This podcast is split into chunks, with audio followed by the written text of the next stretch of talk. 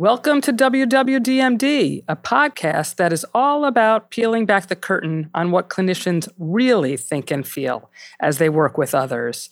My guests, clinicians, who are also sometimes clients themselves, risk their vulnerability as they publicly share their emotional reactions to their clients, disclose their challenges in doing the work, and reveal their personal backgrounds. I'm Dr. Meyers. I'm a psychotherapist in New York City with 30 years of practice experience, specializing in anxiety and depressive disorders, as well as sibling relationships and family systems. I'm also a professor of social work at Molloy University on Long Island.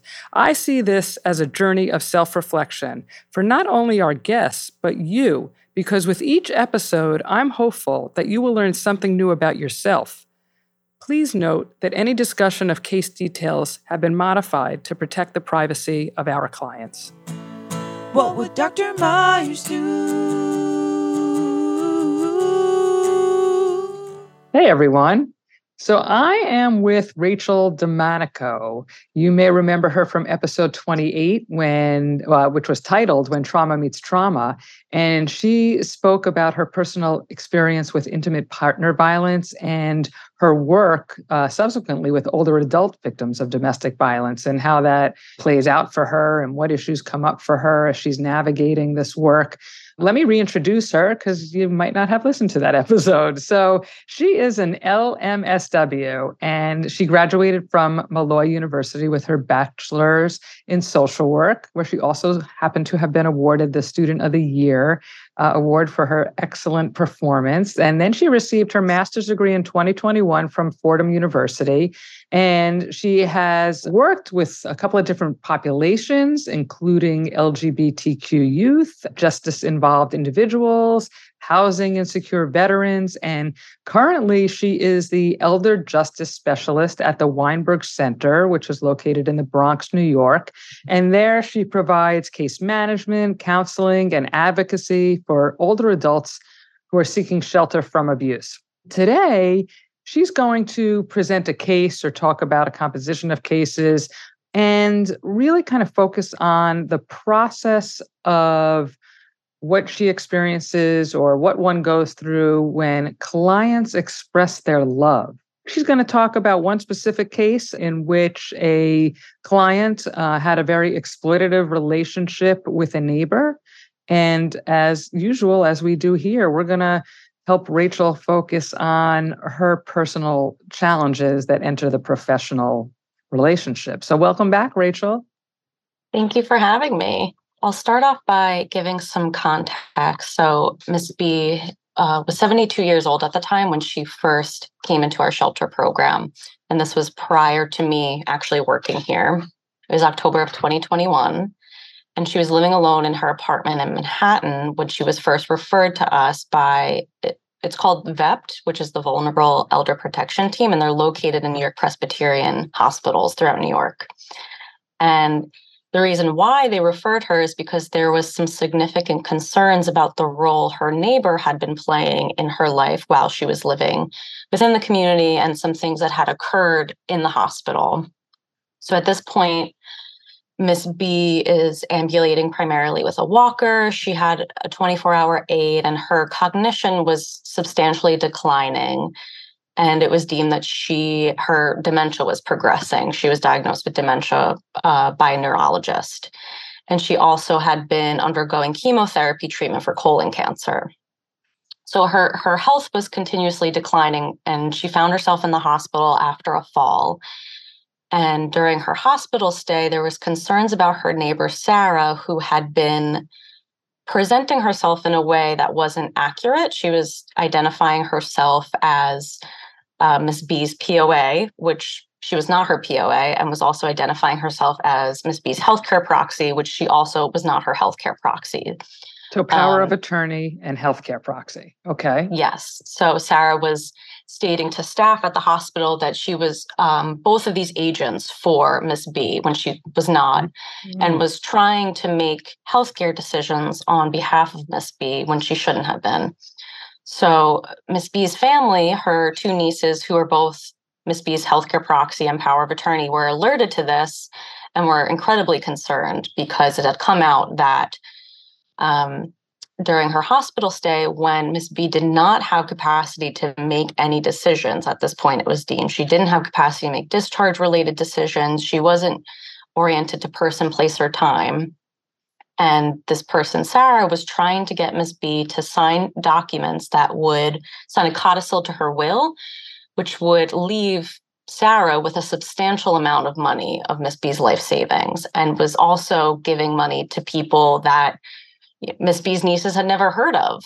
Mm-hmm. Um, so, because of that, there was significant concerns that financial exploitation was most likely happening prior to this hospitalization, and that you know, at that point, the hospital staff felt that Sarah should not be allowed near Miss B because they were concerned of other aspects of psychological abuse that was potentially happening and, and manipulation and undue influence. Um, and it, it, was at that point where it was felt that Miss B wouldn't be able to return safely to the community and needed a safe place away from these people in her life that were exploiting her. And that's how she came into our shelter program. So from that point, she had been here for several months when I first started working here.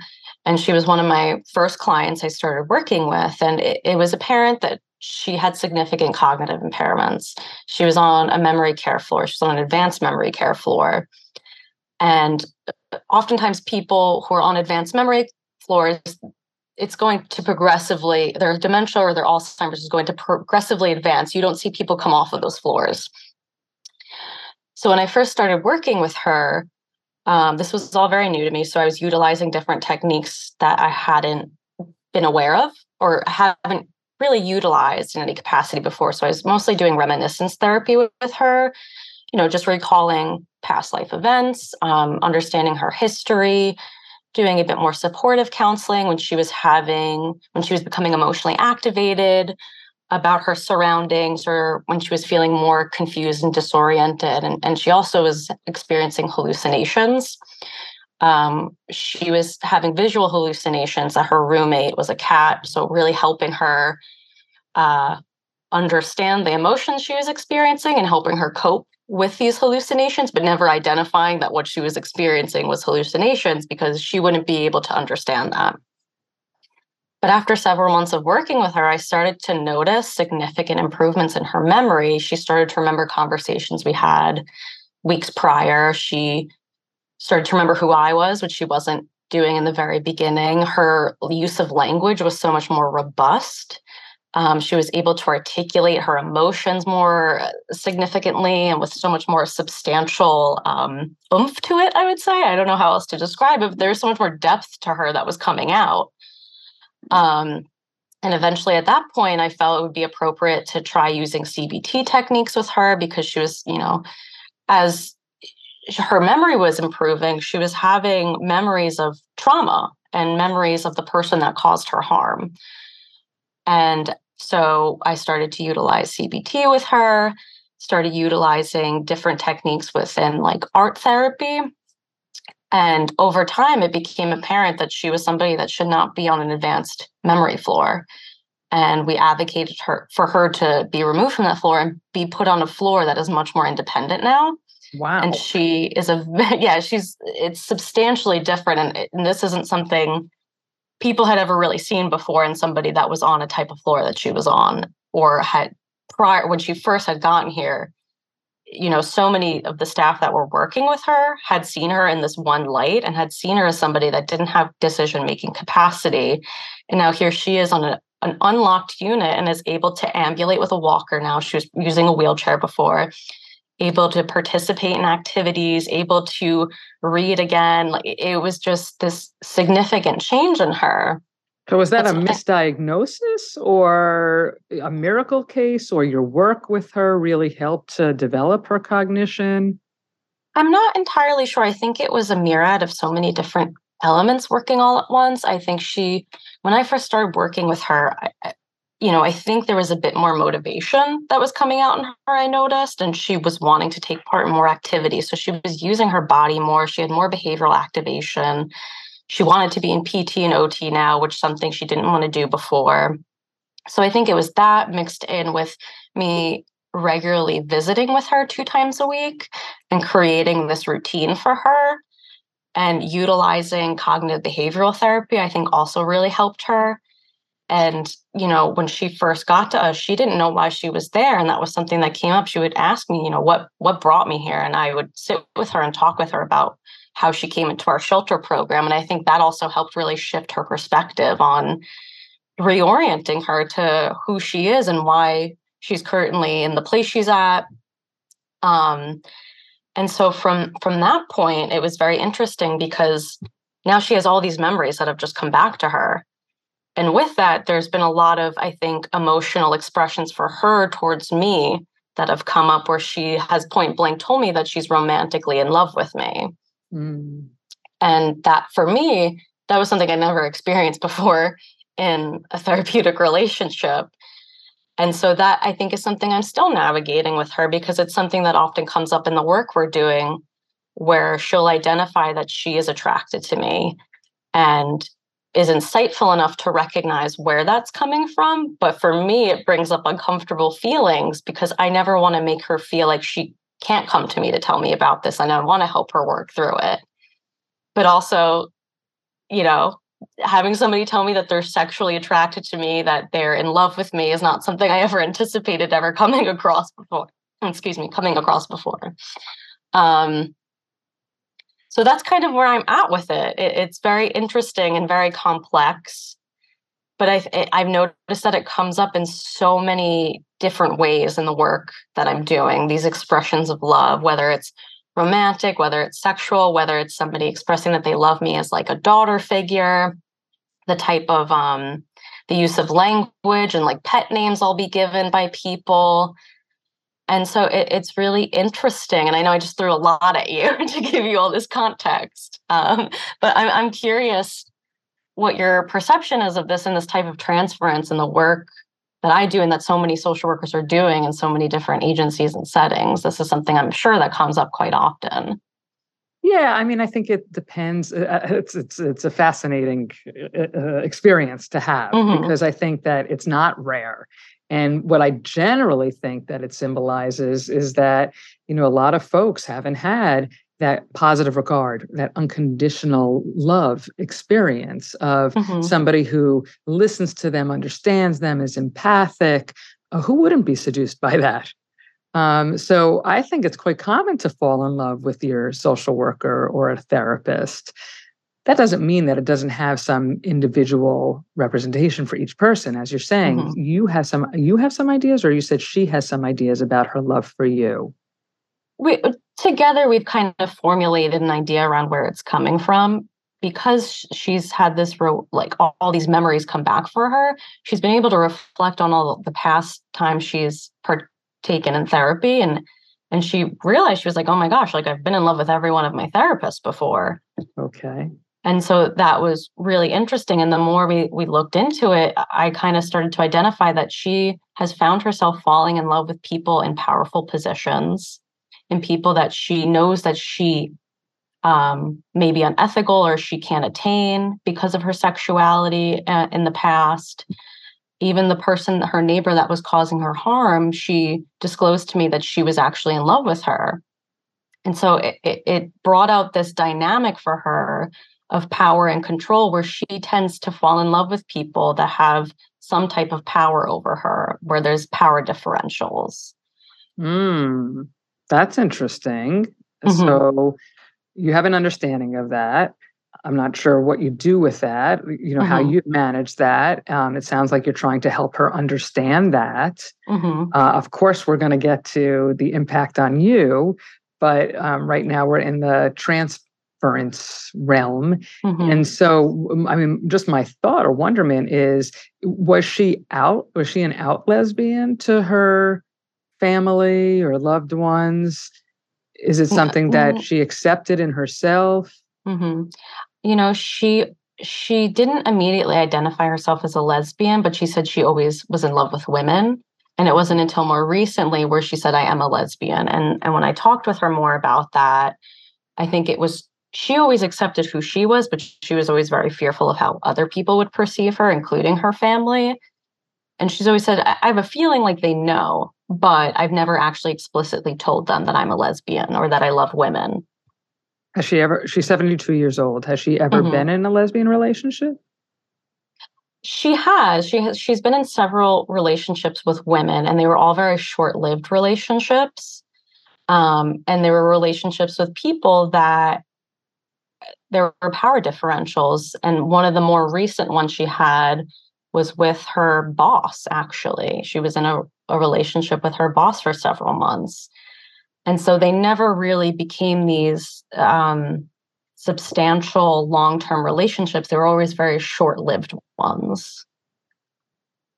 Yeah, it's curious. You know, before you just explained that, it made me think about okay, so she's told her helping professionals, and maybe that is safe, right, to fall in love with a helping professional because maybe on some level she knows that there's boundaries and that you wouldn't cross it unless she's Mhm. expressed some fantasy that you would. Mhm. Um, I don't know how in depth she's expressed this to you and her goal of being in a relationship with you, or she just felt the need to let you know that she's having these feelings, Mhm. right? Because, and this is an interesting thing when a uh, client develops an erotic transference because you want to explore it, but you don't want to entertain it and kind of give them hope that something could develop.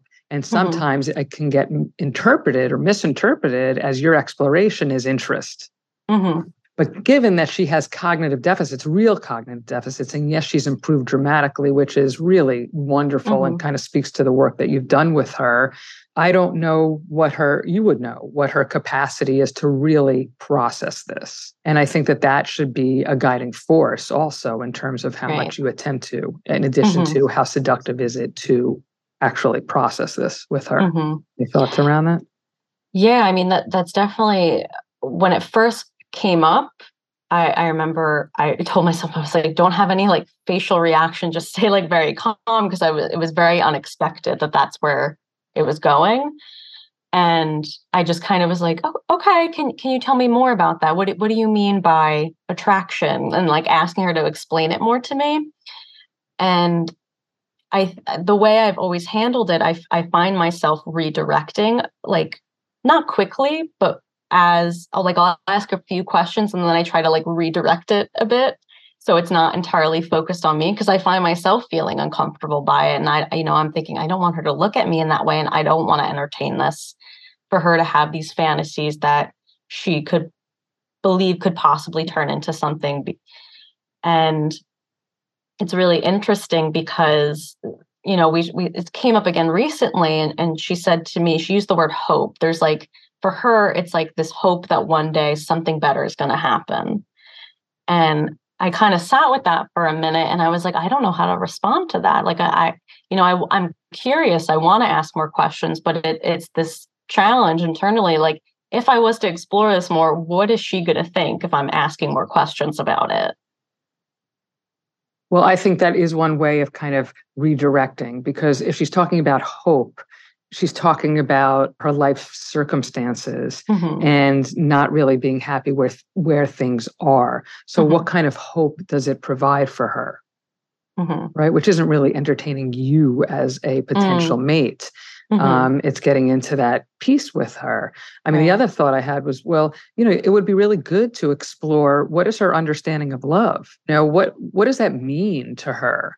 Um, Yeah. Because it might not be the same as your understanding of love. And what is her understanding of? I mean, if she's able to make this interpretation, or you're able to make it for her, and she understands it, this idea of power and control that she tends to fall in love with authority figures. Mhm. What's that about? I mean, Mhm. that's that's really kind of informative and telling about who she is and you know there's a certain unavailability of authority figures right or is there a certain coup when when sh- i- i- if she ever mastered that and her ability Mhm. and does that is that connected to the oppression that she experiences or the vulnerability she feel, feels as an aging woman it's kind of curious is that her attempt to take back control because she was so Mm. exploited Mhm. um, and how did that happen Right. How, how did uh, so it's it's so counter to what she's used to, Yeah. and it seems like there could be a lot in there. Yeah, and something that she's stated is that she's always felt this very profound loneliness throughout her life. And when she thinks about love, or to her, love is filling that void in her, her feeling complete. and that she's trying to grasp onto something so she could feel complete and like her life has a meaning. And I think in a way, she's still really trying to look for that because most of her sisters got married to men and had children. And she herself didn't ever get married, never had a long term relationship, doesn't have any children. So she feels quite lonely and isolated in her life and is is looking for something, she said, like extraordinary. She wants something bigger than her. Mm. Mm. So, in a way, that gives her meaning, right? Mm-hmm. The idea of to be able to be in love with somebody gives her an identity of, uh, you know, part of a couple, part of, I mean, we are all driven by connection, right? Mm-hmm. That's part of psychodynamic yeah. theory and object relations theory. And I think it's true. I mean, look at us, we're in a couple driven society. I mean, everything revolves around coupledom. And so, who wouldn't feel lonely and isolated? But there's a difference between whom she makes her focus of mm-hmm. affection. And that's the right. real curious piece. So, again, when we talk about countertransference, your reaction to it, you're already saying you kind of want to redirect, stave her off mm-hmm. um, because it makes you really uncomfortable. And what we have to know is um, could it serve her to explore it and understand it? It mm-hmm. sounds like the way you're speaking about her certainly doesn't sound like a dementia client, right? Mm-hmm. There must still be elements of dementia. Mm-hmm. Yeah. Yeah, there's, you know, she still has some memory impairment. She struggles with remembering names, but in comparison to when she first got here, very different. Like there's there are definitely areas of cognition that are there are impairments. Mm-hmm. But she does have the capacity and agency to, I think, go further and utilize a therapeutic relationship in a way that she previously couldn't. Okay. And she has a history of therapy, right? Yes. Long term yeah. therapy. And I mm-hmm. pre cognitive deficit. Yeah. Yes. Yes. Okay. Okay. How old was she when she developed dementia? I believe she was diagnosed when she was in her late 60s, maybe like 69. Mm, wow. But early, but not that long ago for her, right? Mm-hmm, That's only yeah. three years. Yeah. Okay. And so, and she's recovering some of her cognition. Mm-hmm. Um, so it does sound like you can work with her psychodynamically, right? Now, mm-hmm. I'm not an ex- I'm not an expert in dementia, so you don't know where the limitations are and how to kind mm-hmm. of make sense of that. But what I can help with is the counter transference, because again, we always want to know who is it serving to pursue something and not to pursue something. So let's, for mm-hmm. the purposes of this discussion, assume that she's capable of delving into this and exploring mm-hmm. it. Yeah. What's coming up for you? It, it was like the first time it, it was brought up, I, I remember like I just like tensed and I was like, I had a feeling it was going to go there almost. Like I, I wasn't anticipating it, but I could kind of tell there was these like tells of hers that made me think that there's something more here for her. Like the way she would look at me sometimes, or you know, she was calling me very frequently. I would always say, like, I really need you. I need you. I need to be seeing you two times a week. You know, if I, if I don't have if I don't see you two times a week, it was as if, you know, that really disrupted her entire week. So there's all these like very felt like she was very reliant on me. And so when she told me, it was kind of like, oh, wow, I can't believe this is out there now. And I'm also slightly not that surprised by it. Um, but I remember feeling very tense. And I, it was kind of like this feeling of like, oh, what do I do with this now? I don't know how to navigate this. I don't know how I'm feeling about it yet. And I think I'm still trying to figure out how I feel about it. Because, you know, I, I look at her as somebody that I enjoy doing therapy with and I enjoy spending time with because it's interesting in the type of role I'm in. It's I'm not just doing therapy. I I I take on so many other roles for our clients because mm-hmm. they are so um, without community mm-hmm. that you kind of also become this friend to them. You're the one helping them gain access to buy themselves certain items. You're the one bringing them outside, getting them to the beauty parlor. Like there's all these other aspects of it that mm-hmm. the case management than, part, right? Yeah. Yeah. Right. And you're their advocate too. You're the one really like standing up for them and making their needs known to their interdisciplinary care teams and with their families. And so you take on all these different roles for them that I think very easily for them transference comes about because you're this this entity in their life that they don't have typically. Yeah, well, you're becoming their person. Before. Yeah. Right? Their person. Mm-hmm. Um, right. Often how we refer to our partner, right? You're mm-hmm. my person. Mm-hmm. Um, so yeah, it becomes kind of an intense relationship. And that's why maintaining boundaries is super important.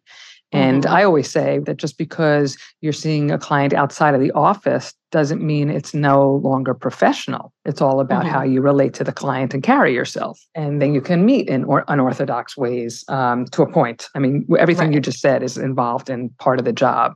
I think the reaction you're having is completely normative. And it brings me back to uh, my first instance of, you know, having uh, an erotic transference directed at me. And I felt mm-hmm. the same way. I had no idea how to handle this. No idea.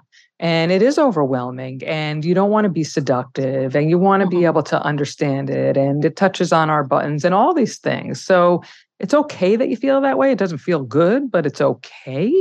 Um, and I think it's important to have good supervision when you know mm-hmm. this kind of a transference develops. Um, I will say that it gets easier in time. The more that it happens, more that it happens, as with uh, all aspects mm-hmm. of the work, the easier right. it gets. And you know, now I think it's kind of challenging. It's in, a fun way um, mm-hmm. because I know how to manage it. Um, and again, mm-hmm. it depends on you know you mentioned earlier in our discussion about capacity.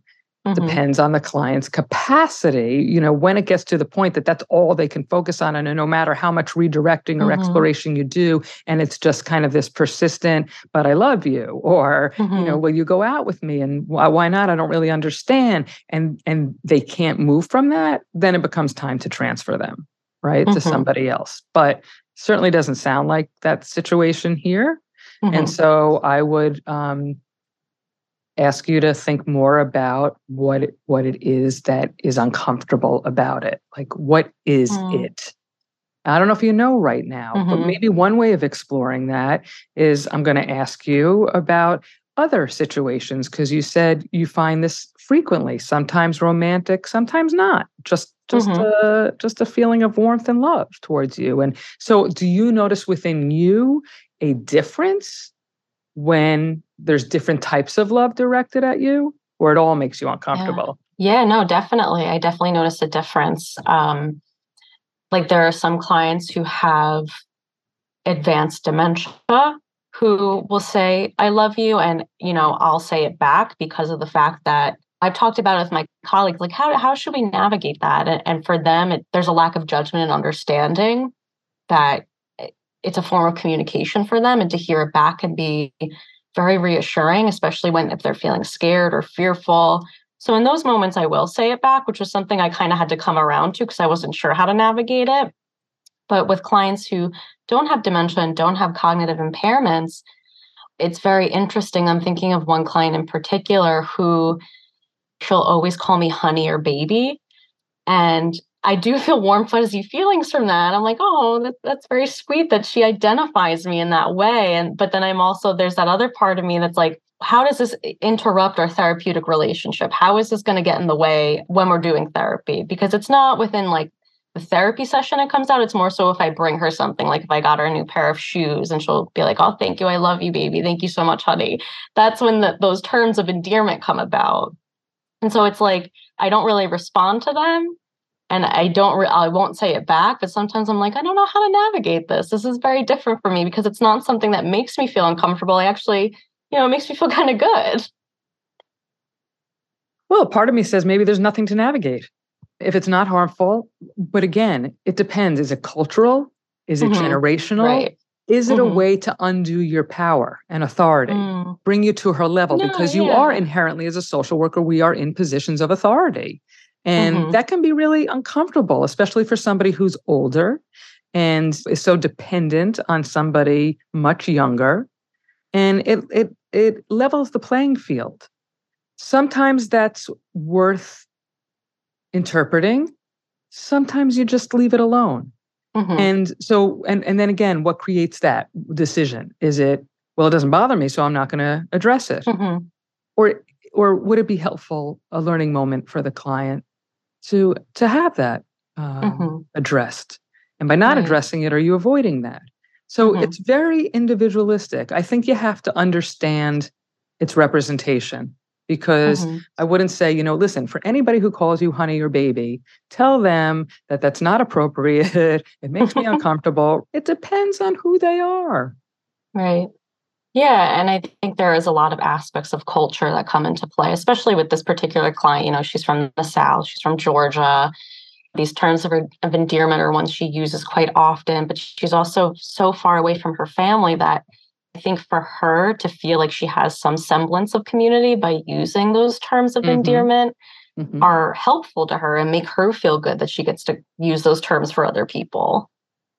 If you can make a therapeutic argument or consideration about why it's helpful, then there's your answer. Mm-hmm. And you're also saying she's from the South. I mean, they call the store clerk honey and baby, right? I mean, really. Right. So if it's right. it's common, it's her culture. Mm-hmm. Okay. Mm-hmm. Okay. Now, the fact that it makes you feel good doesn't mean that it's wrong. Mm-hmm. Sometimes it is wrong because mm-hmm. you don't want to serve yourself. You don't want to, oh, well, I kind of like that. It's cute, makes me feel important or warm, fuzzy feelings. Mm-hmm. But uh, sometimes things can feel good and be therapeutically appropriate. Mm-hmm. It's okay. right. I think that's where I get caught in my head a bit. Like, are these feeling are are the feelings that coming coming about for me? Are they distracting me from looking at this more critically? That's why supervision is you know, so yeah. important. Get mm-hmm. to process this exactly. And hopefully you have an mm-hmm. astute supervisor who can help you because sometimes supervision requires a dose of therapy, right? to try and right. understand who you are and where this is coming from. Mm-hmm. What's guiding you. Mm-hmm. Yeah. So you have that kind of love. Is there another mm-hmm. kind of love? I typically have come across, you know, that friendship type of love. And then I think there's also like with the terms of endearment, more so where I'm identified more as like a daughter figure to somebody, particularly to um, mothers whose daughter were was the one causing them harm. I've noticed that comes up a lot where I where I think there's this transference happening where I'm, taking on the role of a daughter to them. They feel like, or, are there projecting these feelings onto me that they wish they could to their daughter, but they can't. And so mm. that's something I've noticed that's come up before. Mm. Something I'm still, I think, trying to navigate. And I, I think it would be helpful to, you know, talk about it with them, to to identify it for them. But also at the same time, is it helpful for them to identify me in that way? Is it causing them to have positive feelings and that's something I, i'm still trying to navigate yeah that's a great question i mean on the one hand you're providing a corrective emotional experience right because mm-hmm. i often think about therapy as reparenting and mm-hmm. you're rechilding in a way right you're yeah. right replacing um, and that um, there's nothing wrong with them transferring that need onto mm-hmm. the therapist and yet mm-hmm. now that brings up a whole nother thought uh, for me about how need is seen as something wrong, right? Not only mm-hmm. for the mm-hmm. client, but the, a lot of therapists have a hard time when their clients start to express these things because I don't want you to get too dependent on me. Mm-hmm. But like a baby needs to be soothed in order to self soothe, people need to depend in order to become independent. And if mm-hmm. that's her need, right, and this is corrective for her to have somebody that she can transfer really what she's transferring is the loss onto you Another aspect is timing of these interpretations. It's not like right away if it makes, say, you were somebody that it made uncomfortable, that that mm-hmm. kind of transference. You can say, you know, I'm not your daughter. Um, I just want to be clear that I'm your therapist. That's a defense. That's because mm-hmm. the therapist is uncomfortable with that feeling. So allow a client to have that feeling when they are ready, when their ego is strong enough, when you've built that up for them, mm-hmm. then you help them mourn the loss of that relationship that they had because there's pain in there. And yeah. what happens when your relationship with that client ends, either through you leaving the work for, you know, this workplace mm-hmm. or something coming up in their life that they're that's that you've now compounded the loss. Right. Potentially. Because mm-hmm. then you're going to get into a situation was can I keep in touch with you? Potentially and mm-hmm. then you mm-hmm. have to reject them and so in time i think what your goal is to help them process the pain in not having the daughter that they or their daughter relationship that they hope they could mm-hmm. have right yeah and i think something that I often feel is this sense of what if I'm not meeting that need for them? What if I'm doing a poor job of meeting, being that person for them? Which is kind of like the small voice in the back of my head. And I think it comes from this place of like wanting to be liked and wanting to be, you know, the person that your client needs in the moment and, and being the one to help them, which is something that I also can't it, i don't know if it comes into play that often but in some particular cases like this i think it does uh, about the wanting to be liked and kind of mm-hmm. maintaining mm-hmm. her her good feelings towards you mm-hmm. yeah right. Oh, that's under again. That's under all everything you're saying is completely understandable and relatable to to feeling this way.